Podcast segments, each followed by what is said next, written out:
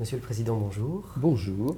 Nous vous remercions d'avoir accepté l'invitation de la médiathèque de droit international des Nations Unies pour nous faire partager votre expérience unique du droit international. Membre du Conseil d'État français, vous avez occupé successivement les fonctions de conseiller juridique de l'Organisation du traité de l'Atlantique Nord, de président du comité juridique de l'Organisation de l'aviation civile internationale et euh, de conseiller juridique de l'Organisation de coopération et de développement économique. Directeur des affaires juridiques du ministère français des Affaires étrangères de 1978 à 1987, vous avez ensuite été élu juge à la Cour internationale de justice que vous avez présidé de 2000 à 2003. Vous avez publié de nombreux articles et plusieurs ouvrages de droit international, et vous êtes également membre de la Cour permanente d'arbitrage et de l'Institut de droit international. Nous allons aujourd'hui tenter, grâce à vous, de mieux comprendre plusieurs des fonctions que vous avez remplies, à savoir celles de jurisconsulte, puis de juge international et enfin d'arbitre. L'influence du droit international sur l'action diplomatique est souvent relativisée par certains commentateurs, d'autres au contraire tentent à idéaliser le rôle du droit dans les relations internationales. L'action véritable des juristes chargés de conseiller les autorités politiques, ainsi que la portée des avis donnés, sont en réalité méconnues et soulèvent de nombreuses questions. Quelle est l'influence du juriste-consulte sur la réalité quotidienne des relations diplomatiques? Est-ce que le point de vue du juriste est pris en compte plutôt en amont, dans la prise de la décision politique, ou est-ce que ce juriste intervient en aval euh, de cette décision pour résoudre euh, des difficultés lorsqu'elles surviennent? Je voudrais tout d'abord vous remercier euh, de cet entretien pour la médiathèque des Nations Unies. Et je vais essayer de répondre aussi complètement possible à vos questions. celle que vous venez de poser n'appelle pas, je pense, de réponse générale et absolue. Ce que je peux faire, c'est vous faire état de ma propre expérience dans ce domaine, lorsque j'occupais notamment les fonctions euh, de directeur des affaires juridiques au ministère des Affaires étrangères. Euh, j'ai toujours pensé qu'il convenait d'intervenir en amont, euh, sans exclure l'intervention en aval, bien entendu. intervenir en amont n'est pas toujours facile, ça implique un certain nombre de conditions.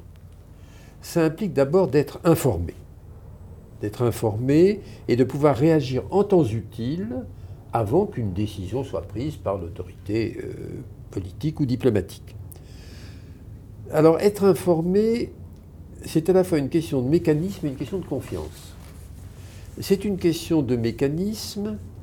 Euh, lorsque j'étais au Quai d'Orsay, j'arrivais tous les matins euh, vers 8h30 pour pouvoir prendre connaissance des télégrammes diplomatiques avant la réunion qui se tenait vers 9h30 euh, chez le secrétaire général euh, euh, du ministère des Affaires étrangères.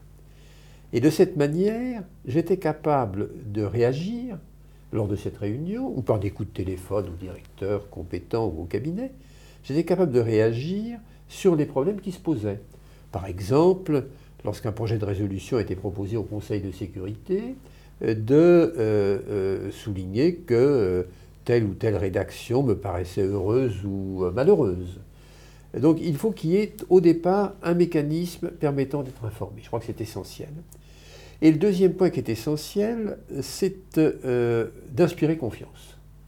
Euh, d'inspirer confiance à l'autorité politique, d'inspirer confiance aux, diplomates, à tous ceux qui ont des décisions à prendre, ce qui, en réalité, comporte deux aspects.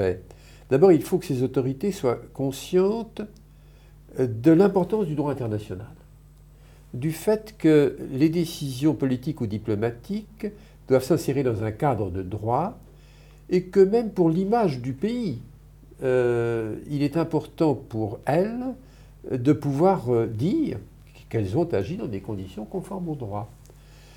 Et puis, deuxièmement, euh, la confiance, ça résulte aussi du fait que le jurisconsulte ne doit pas essayer de trouver une difficulté pour chaque solution, mais plutôt de trouver une solution pour chaque difficulté, selon une formule bien connue.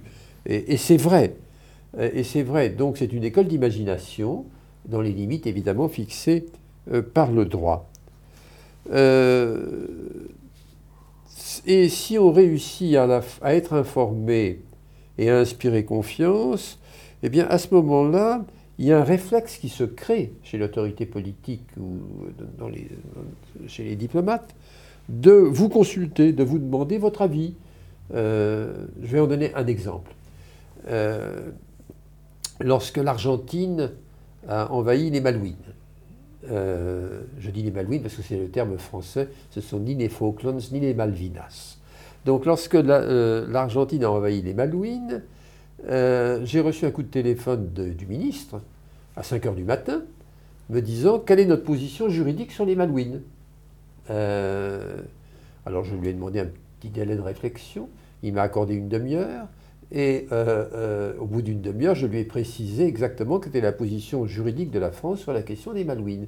C'était en amont de la décision diplomatique qui serait prise à cet égard. Donc, euh, pour résumer, je crois qu'il faut agir en amont, et que pour ce faire, encore une fois, il faut être informé et inspirer confiance. Et alors là, euh, on vous consulte euh, et euh, après ça, on tient plus ou moins compte de votre avis, mais c'est un autre problème. Alors vous venez d'évoquer les relations de confiance qui doivent exister entre le juriste et l'autorité politique sur laquelle repose la responsabilité finale de la décision. c'est vrai que le droit international, dans tous les domaines, n'a pas le même degré de certitude. Et le, comment est-ce que le juriste va prendre en compte ces différents degrés d'incertitude, justement, quand il va euh, conseiller euh, les autorités politiques? Eh je, crois que le juriste doit être objectif. Il doit euh, tenir compte du fait qu'il y a des degrés de certitude différents selon les domaines. Et c'est la condition de sa crédibilité. Lorsque le droit est clair, il doit le dire, et il doit le dire sans ambiguïté. Lorsque le droit est incertain, il doit également reconnaître que le droit est incertain. Euh, et en particulier, il ne doit pas faire passer ses préférences personnelles avant l'appréciation objective de ce qu'est le droit. Ça, je crois que c'est tout à fait essentiel. Euh, et euh, cette règle vaut aussi bien pour le conseiller juridique d'un ministère des Affaires étrangères que pour le conseiller juridique d'une organisation internationale, puisque comme vous l'avez rappelé, j'ai également occupé ce type euh, de, de, de fonction. Alors, euh, c'est évidemment très différent selon les, domaines. Euh, par exemple, dans le domaine du droit communautaire, du droit de l'Union européenne, sur lequel j'ai eu beaucoup à travailler aussi, là, il y a un degré de certitude souvent assez grand, parce qu'il y a une jurisprudence des réglementations euh, très claires. Euh, et, il faut le dire.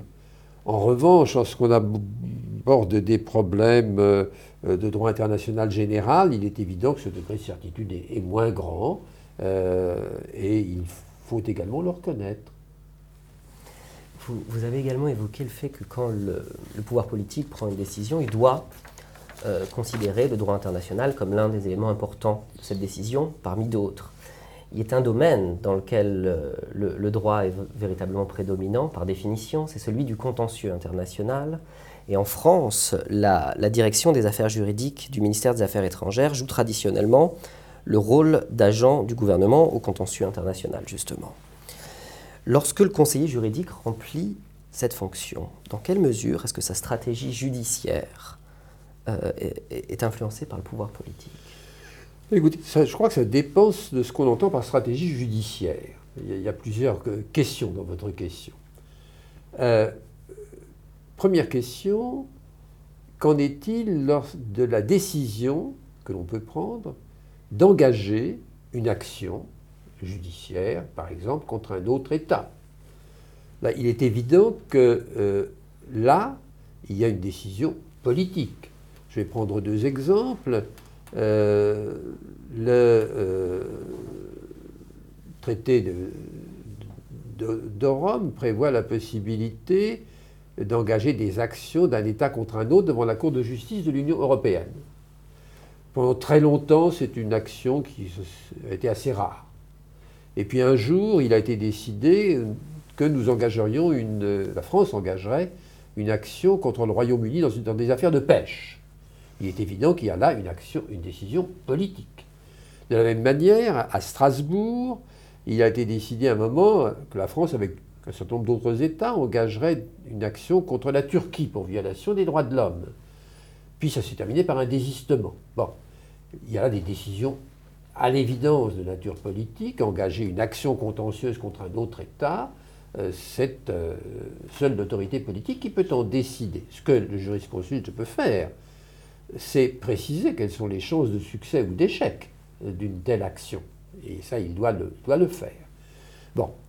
Deuxième hypothèse, un petit peu différente, en descendant la hiérarchie, je dirais, c'est le cas de recourir au juge ou à l'arbitre euh, dans un litige interétatique, de décider d'aller devant la Cour internationale de justice ou en arbitrage dans un différend qui oppose deux États. La décision, là aussi, est à prendre par l'autorité politique, euh, mais évidemment l'autorité politique s'y intéressera plus ou moins selon la nature du différend. Pour prendre des exemples, il y a eu devant euh, en, arbitrage. Il y a eu une affaire qui a opposé la France et les Pays-Bas en ce qui concerne le contentieux financier né de la Convention euh, pour lutter contre la pollution du Rhin par les chlorures. Bien. C'était un contentieux purement financier et euh, le recours à l'arbitrage devait être sanctionné par l'autorité politique, bien entendu. Mais enfin, le conseil qu'on pouvait lui donner dans ce domaine est un conseil qui pesait d'un poids, à l'évidence, euh, très grand. A l'inverse, euh, nous avons eu devant la Cour internationale de justice une affaire entre la France et Djibouti concernant la coopération pénale entre les deux États. Là, il s'agit d'un sujet plus sensible et l'autorité politique a certainement pesé euh, dans le choix à, opérer d'aller ou de ne pas aller devant, euh, devant la Cour.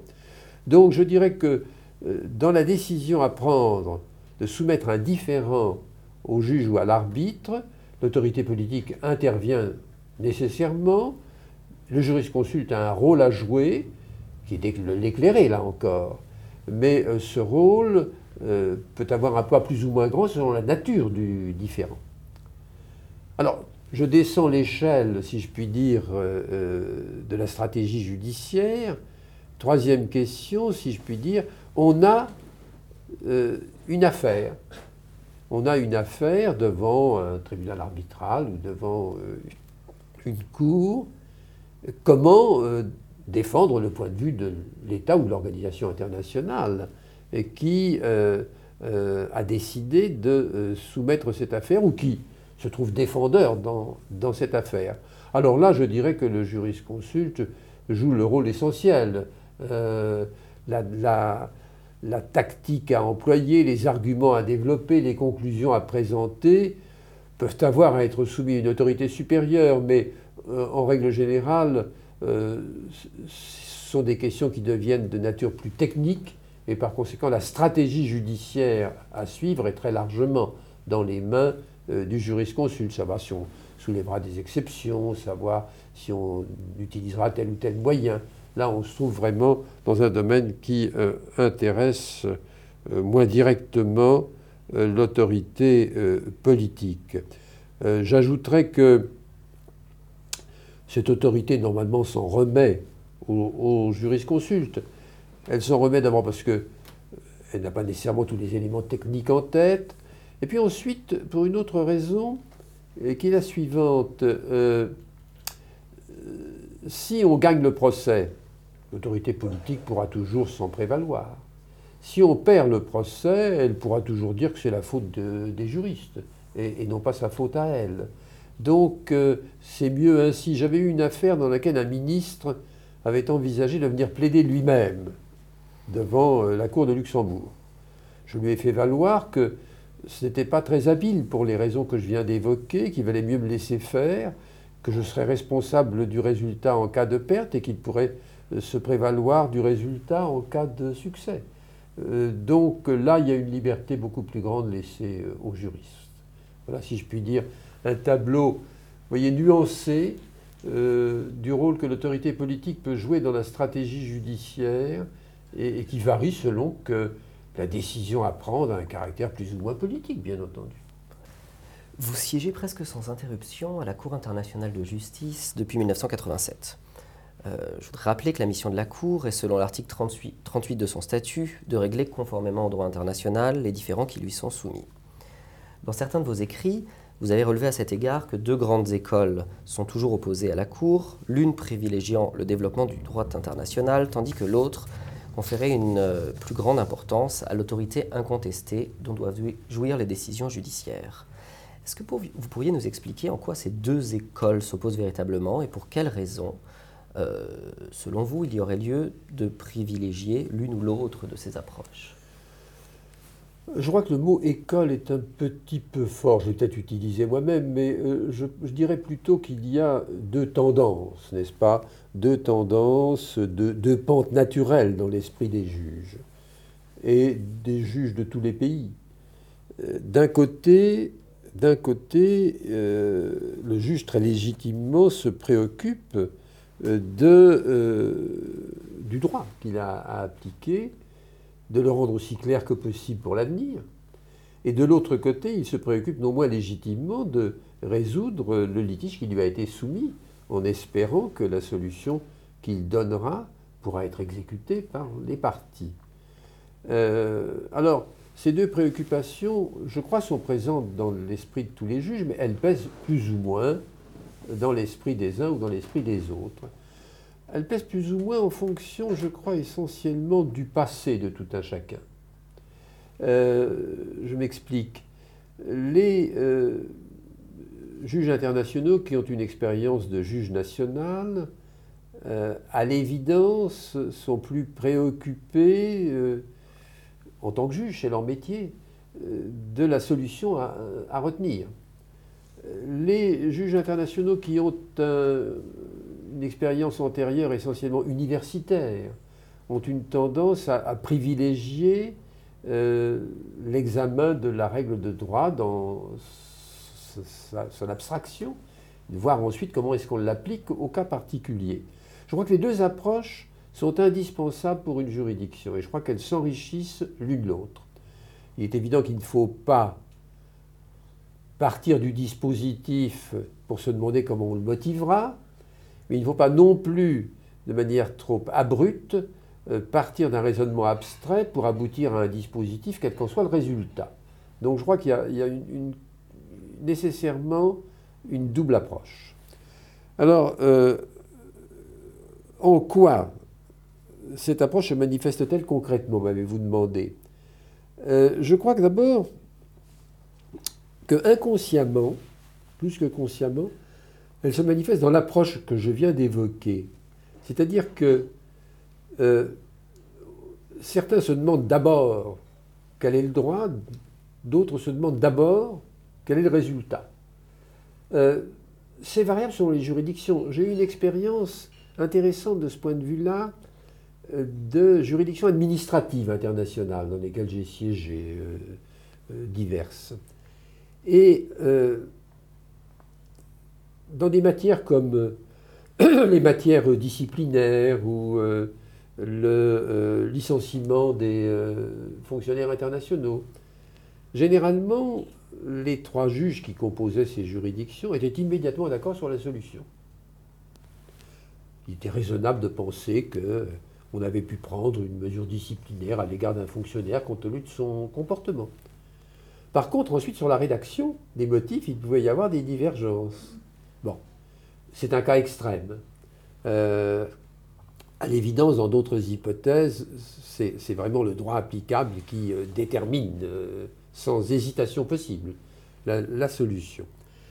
le deuxième élément, peut-être, qui être pris en considération, c'est dans la rédaction même des arrêts les euh, euh, juges ou les juristes sensibles au développement du droit international ont une tendance à penser que, comme le juge international est saisi de peu d'affaires, il faut qu'il en profite euh, pour développer le droit et le préciser pour l'avenir. D'autres pensent au contraire qu'il faut pratiquer l'économie de moyens et ne trancher que les questions qui ont besoin d'être tranchées. Et que les obitaires dictats, par exemple, sont totalement exclus. Et c'est lié finalement un troisième facteur qui est la recherche du consensus, ou tout au moins d'une unanimité aussi grande que possible. Pour aboutir à ce consensus ou à cette unanimité, dans un certain nombre de cas, il ne faut pas en rajouter dans le raisonnement. Il faut en rester à ce qui est indispensable. Je prendrai un exemple là encore. Dans l'affaire de la bande d'Aouzou, qui avait opposé le Tchad à la Libye, euh, la Cour euh, a tout simplement décidé que ce territoire était un territoire libyen, euh, pardon, tchadien, sur la base d'un traité conclu entre la France et la Libye. Et ce faisant, elle n'a pas pris parti sur toute une série d'arguments qui avaient été développés par les deux États et qui concernaient l'évolution de la situation avant la signature de ce traité, notamment à l'époque de la colonisation italienne. Le résultat euh, a été que cette décision a été adoptée à l'unanimité, sauf le juge ad hoc euh, libyen, euh, mais qu'en même temps, nous n'avons pas tranché toute une série de problèmes qui n'étaient pas nécessaires de trancher, sur lesquels il y aurait pu y avoir des oppositions entre les juges. Donc le principe de l'économie de moyens est un principe qui permet d'aboutir plus facilement à un consensus et à des décisions unanimes, donc plus facilement à ce que les décisions de la Cour soient exécutées euh, par les partis. Euh, je crois que c'est là l'avantage essentiel de euh, cette approche. Il ne faut pas oublier que le rôle de la Cour est avant tout de maintenir la paix par le droit. C'est le but de la Charte des Nations Unies. Et par conséquent, il faut constamment qu'elle s'interroge sur les conditions dans lesquelles ces décisions sont exécutées, si, tout en respectant bien entendu le droit elle peut y parvenir plus aisément, elle doit en tenir compte. Alors vous avez présidé la Cour entre 2000 et 2003. cette fonction est prestigieuse, mais les responsabilités propres du président de la Cour sont assez peu connues. Est-ce que vous pourriez nous, expliquer quel rôle euh, remplit véritablement le président de la Cour Alors le président de la Cour est, comme on dit en latin, un primus inter pares, n'est-ce pas? C'est-à-dire qu'il est un juge comme les autres. Il n'intervient de manière exceptionnelle que lorsqu'il y a partage des voix. Euh, et dans quel cas sa voix est prépondérante. C'est arrivé deux fois dans l'histoire de la Cour, une fois dans une affaire concernant la Namibie, une fois dans l'affaire concernant la licéité de euh, l'utilisation des armes nucléaires. Mais c'est donc une hypothèse qui ne se présente pas tous les jours. Alors tous les jours, quel est le rôle du président? Il a un rôle juridictionnel, il a un rôle extra-juridictionnel. Il a un rôle juridictionnel ben, euh, parce que bien évidemment, il préside la Cour. Il préside la Cour, il préside le comité de rédaction euh, qui prépare les projets dès lors qu'il appartient à la majorité en vertu de l'article 6.2 de la résolution sur la pratique de la Cour. Alors ça a plusieurs conséquences. D'abord, c'est lui qui a le contact avec les partis en vue de l'organisation des travaux de la Cour. Par exemple, lorsque euh, il y a lieu de constituer des chambres. Il va consulter les partis sur leurs vœux concernant la composition de telle chambre. Et plus généralement, euh, sur l'organisation de la procédure, le nombre de mémoires, les dates de dépôt des mémoires, la longueur des audiences, leurs dates. C'est la Cour qui prendra les décisions sur tous ces points. Mais après consultation des partis par le président, et au cours de cette consultation, bien entendu, le président peut faire valoir quelles sont les nécessités et les intérêts euh, de la Cour. En second lieu, il préside, comme on l'a dit, les débats. Il préside les débats, ce qui a pour conséquence qu'il euh, joue nécessairement un rôle dans leur orientation. Euh, la Cour a plusieurs débats successifs dans chaque affaire. Dans un premier débat, après que les juges aient déposé leurs notes, euh, on fait le tour de table euh, pour voir où se situe la majorité. Et c'est le président qui va conclure ce premier débat en précisant quelle est la majorité, quel est le contenu des vœux de la majorité, qui peut être plus ou moins clair, plus ou moins étendu selon les cas. Donc il va jouer un rôle important là dans ce résumé euh, des débats. Il sera fidèle, bien entendu, aux vœux de la Cour mais euh, il pourra préciser tel ou tel point qui était resté un, peu dans l'ombre ou dans le gris. Euh, ensuite, il va présider le comité de rédaction. Et le comité de rédaction est l'endroit où se prépare le texte même euh, du, projet. Donc, il aura un rôle important au niveau de la rédaction de ce projet. Et puis ensuite, il y aura une deuxième délibération, pardon, une deuxième délibération qui sera une délibération où on va examiner le projet et on va l'approuver. Et là, paragraphe par paragraphe, il aura encore à jouer un rôle pour dégager les euh, options euh, qui semblent celles de la Cour. Et puis ça ira jusqu'à la fin, jusqu'au moment du vote euh, du projet. Et ça ira même au-delà, ça ira jusqu'au moment de la lecture du jugement, puisque cette lecture du jugement, c'est le président qui la fera, et il pourra à ce moment-là, là encore, jouer un rôle. Je vais vous donner un exemple. Dans l'affaire Cameroun-Nigeria, euh, qui opposait très vivement ces deux États, j'étais amené à lire le jugement, ce qui demandait trois heures de lecture. C'était un très long jugement.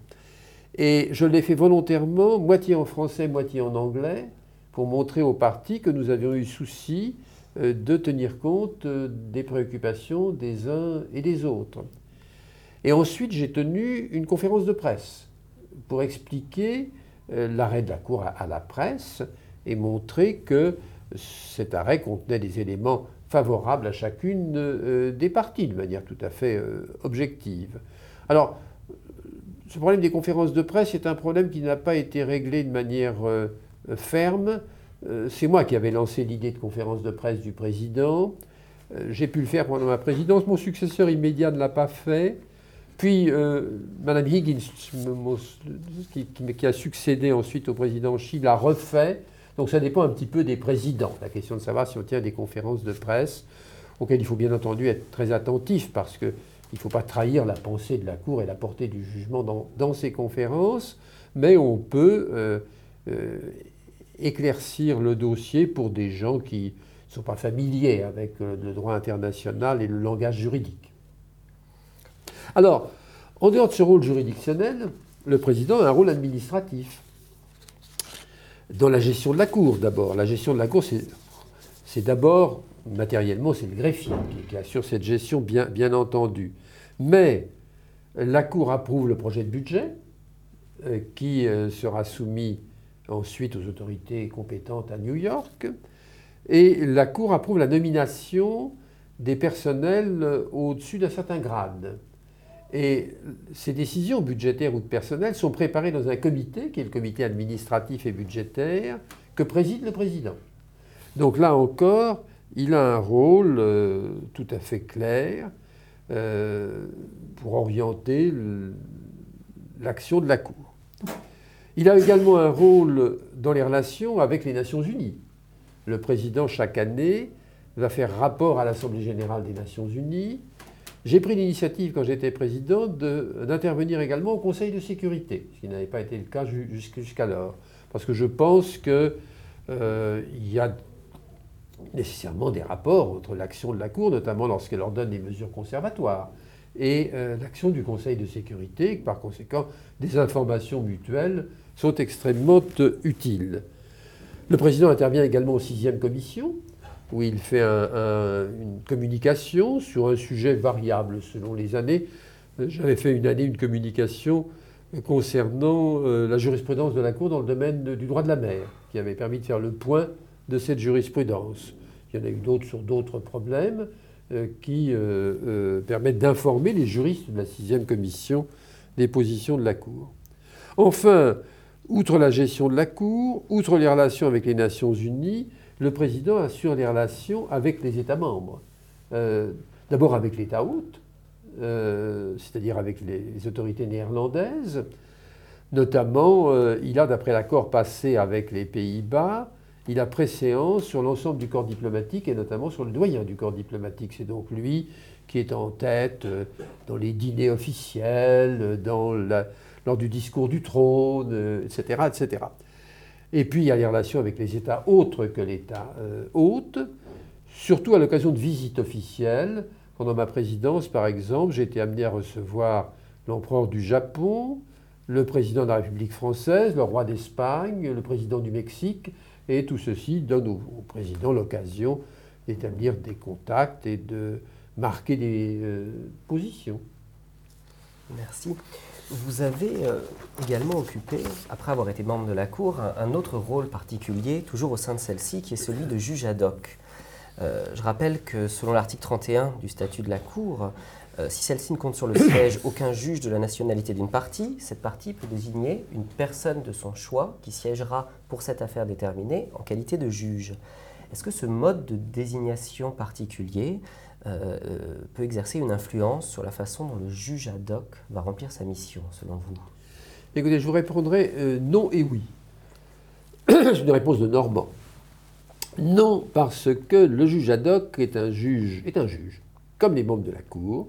Il est indépendant, il est impartial, il prête d'ailleurs le même serment à cet égard que les membres de la Cour, et il n'est pas là pour défendre le point de vue de l'État qui l'a désigné. Euh, c'est euh, au Conseil euh, de cet État de le faire. ceci étant dit, il a une place un peu particulière que je qualifierais d'un rôle d'éclaireur, de, de, clarification, à un double égard. D'abord, dans les délibérés de la Cour, je crois que le devoir du juge ad hoc, c'est d'appeler l'attention des membres de la Cour sur les, position prise par l'État qui l'a euh, euh, désigné, non pas pour défendre ses positions, mais pour être certain qu'elles ont été comprises et qu'il lui aurait répondu. Euh, c'est une garantie pour l'État qui désigne le juge ad hoc que l'on aura bien compris ce qu'il demande, ce qu'il soutient, et qu'on l'aura examiné attentivement. C'est normal que ce soit fait, mais il y a là une, garantie supplémentaire qui n'est pas négligeable. et puis alors, inversement, ou plutôt réciproquement, euh, une fois le jugement rendu, le juge ad hoc euh, peut joindre à ce jugement des opinions ou des déclarations qui permettront à l'État qui l'a désigné de comprendre plus complètement ce jugement et les motifs qui l'ont euh, guidé.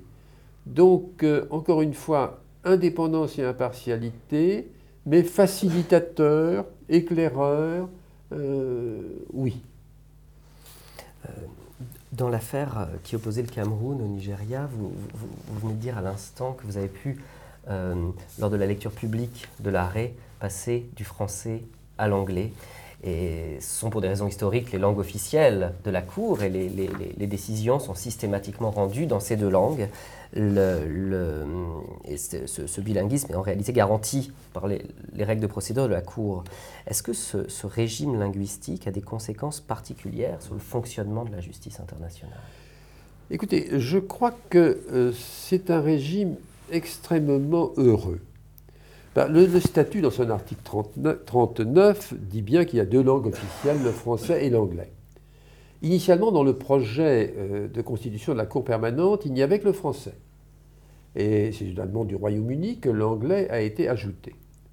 Pendant très longtemps, le français a été la langue dominante, jusque dans les années 50, euh, début des années 60. Maintenant, l'anglais est plus largement utilisé. Mais la Cour est restée fidèle, et je crois qu'elle a eu raison, à euh, l'égalité absolue entre les deux langues. Parce que celle-ci a de très grands avantages. Le premier avantage, c'est que à travers les langues euh, vivent les concepts. Je veux dire que euh, les concepts ne sont pas les mêmes. Prenez des concepts aussi apparemment facile à comprendre que compétence ou recevabilité. Eh bien, les mots français n'ont pas le même contenu que jurisdiction ou admissibility. Et euh, sur le fond, prenez un concept comme l'estoppel, euh, il n'existe en droit de common law, il n'existe pas, il n'est pas traduisible euh, en droit romano-germanique.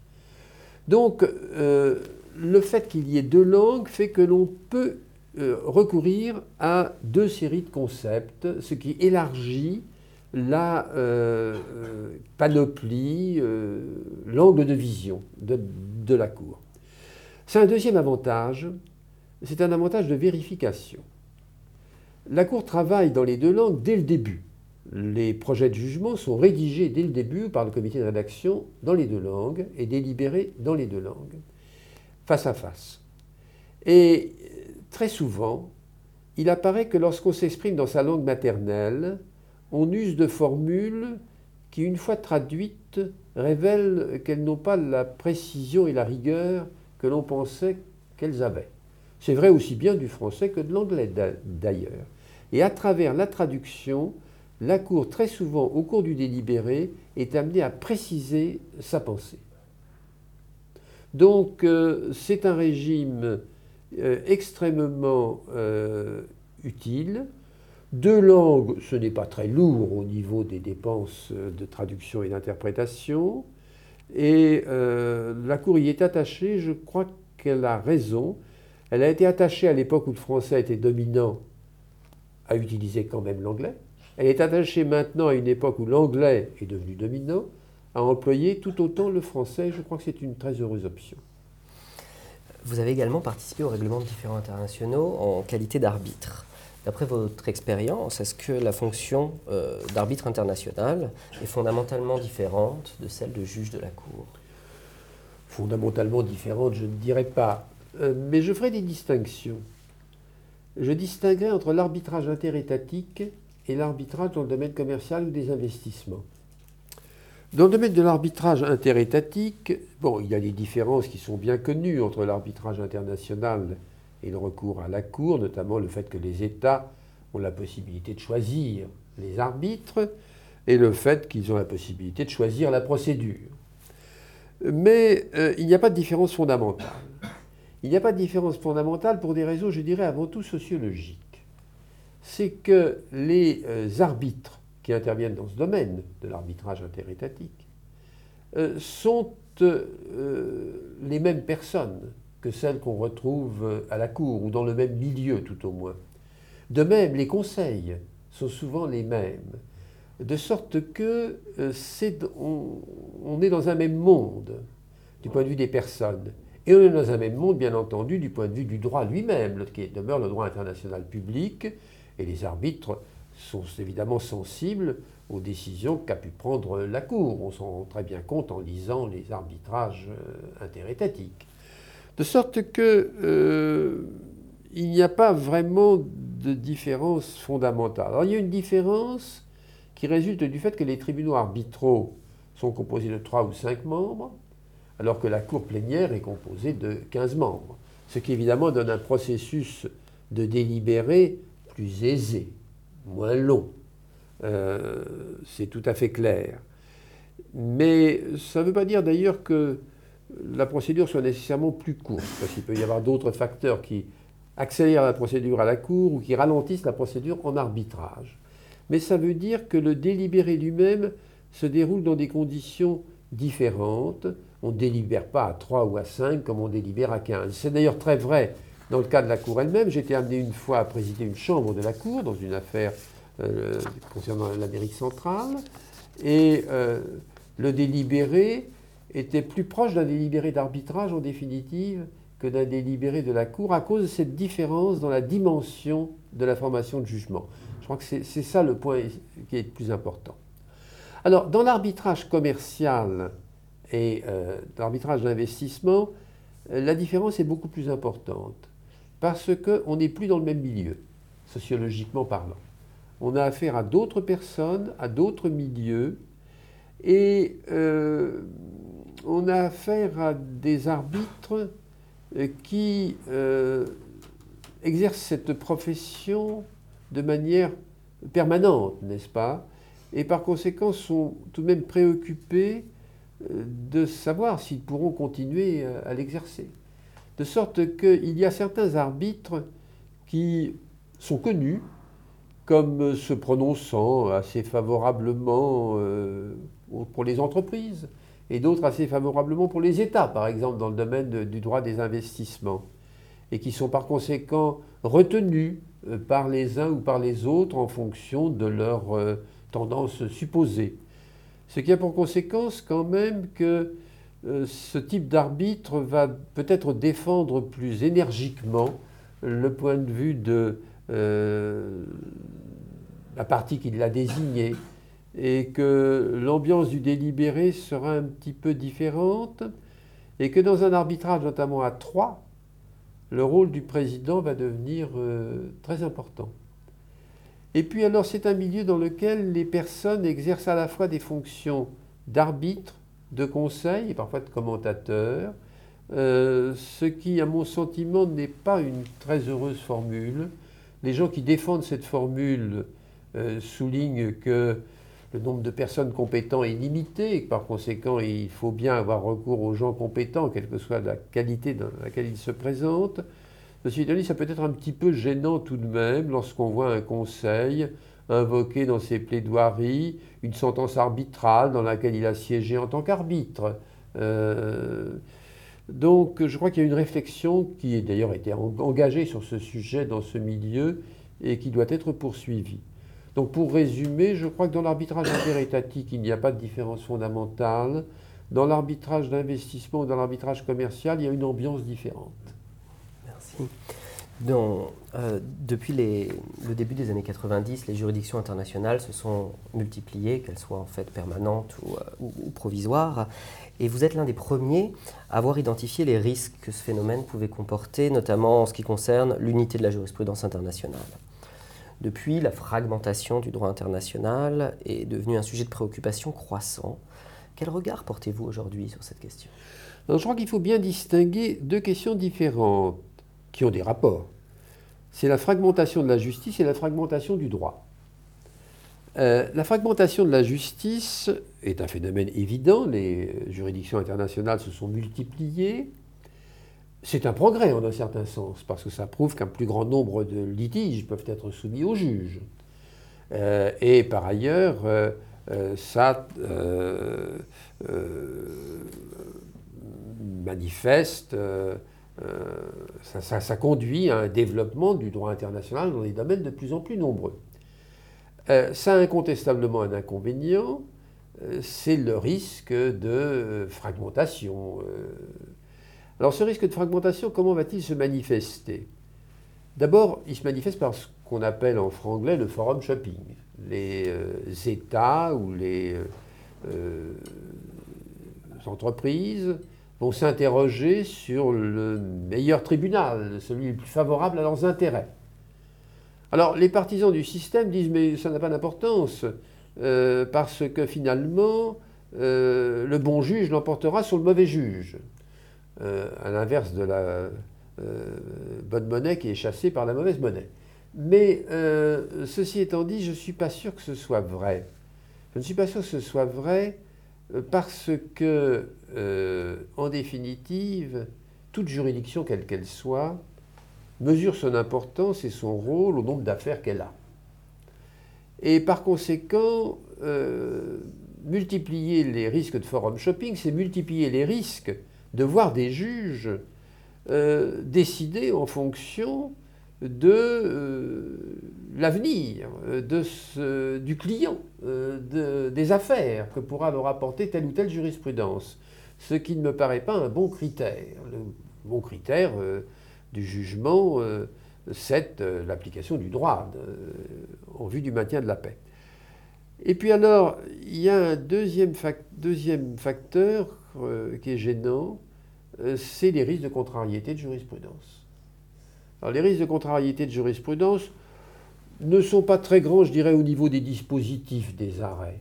Ça peut arriver, mais euh, ça n'arrivera pas très souvent. Mais sont par contre beaucoup plus grands au niveau des motifs.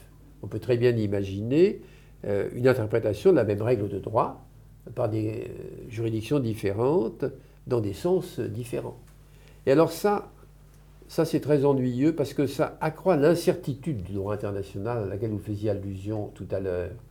Or, lorsque euh, une autorité politique euh, demande à un jurisconsulte quel est le droit, si on lui répond le droit est clair et le voilà, l'autorité politique aura naturellement tendance à suivre cet avis.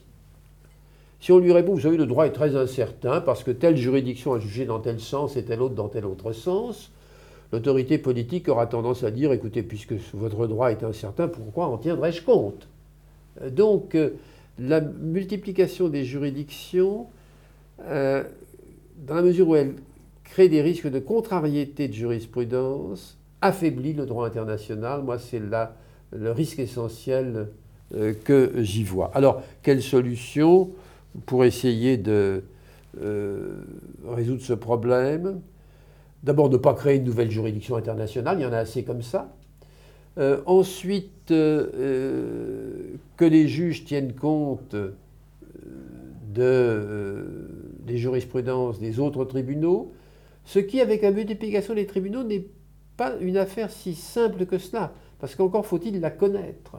Euh, quand on est face à des centaines de jugements, rendus notamment par des juridictions régionales, eh bien, euh, on peut en oublier. Euh, ce n'est pas aussi aisé d'être sûr de tenir compte de tout ce qui a déjà été jugé.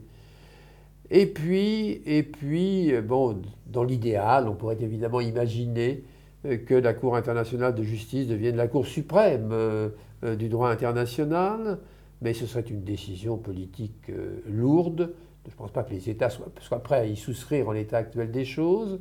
Mais enfin, le, XXe siècle a vu l'apparition de la justice internationale. Pourquoi le XXIe siècle ne verrait-il pas son développement et son unification? Il est toujours utile d'avoir des utopies à l'esprit. Euh, voilà, alors pour, la, prolifération des juridictions internationales, la fragmentation de la justice, la fragmentation du droit est, un problème qui a un lien avec la fragmentation de la justice, mais pas seulement. Le problème, là, c'est la multiplication des conventions dans des domaines de plus en plus nombreux euh, qui ne sont pas nécessairement cohérents. Euh, le droit de l'environnement euh, et les droits de l'homme, le droit de l'espace et le droit aérien, le droit fiscal et le droit des investissements vous avez une spécialisation croissante et les États eux-mêmes, parfois, ne sont même plus capables d'assurer la cohérence du droit auquel ils souscrivent. Et euh, là, il y, a, un risque euh, qui euh, doit être pris en compte dans l'élaboration même du droit. Mais là aussi, ce n'est pas très facile. Mais l'avenir sera peut-être meilleur encore que le passé. Voici qui clôt cet entretien. Monsieur le Président, je vous remercie de nous l'avoir accordé. écoutez, je vous remercie beaucoup d'être venu jusqu'à moi et euh, j'espère avoir ainsi mieux fait connaître euh, la justice, les jurisconsultes et le droit international. Merci beaucoup.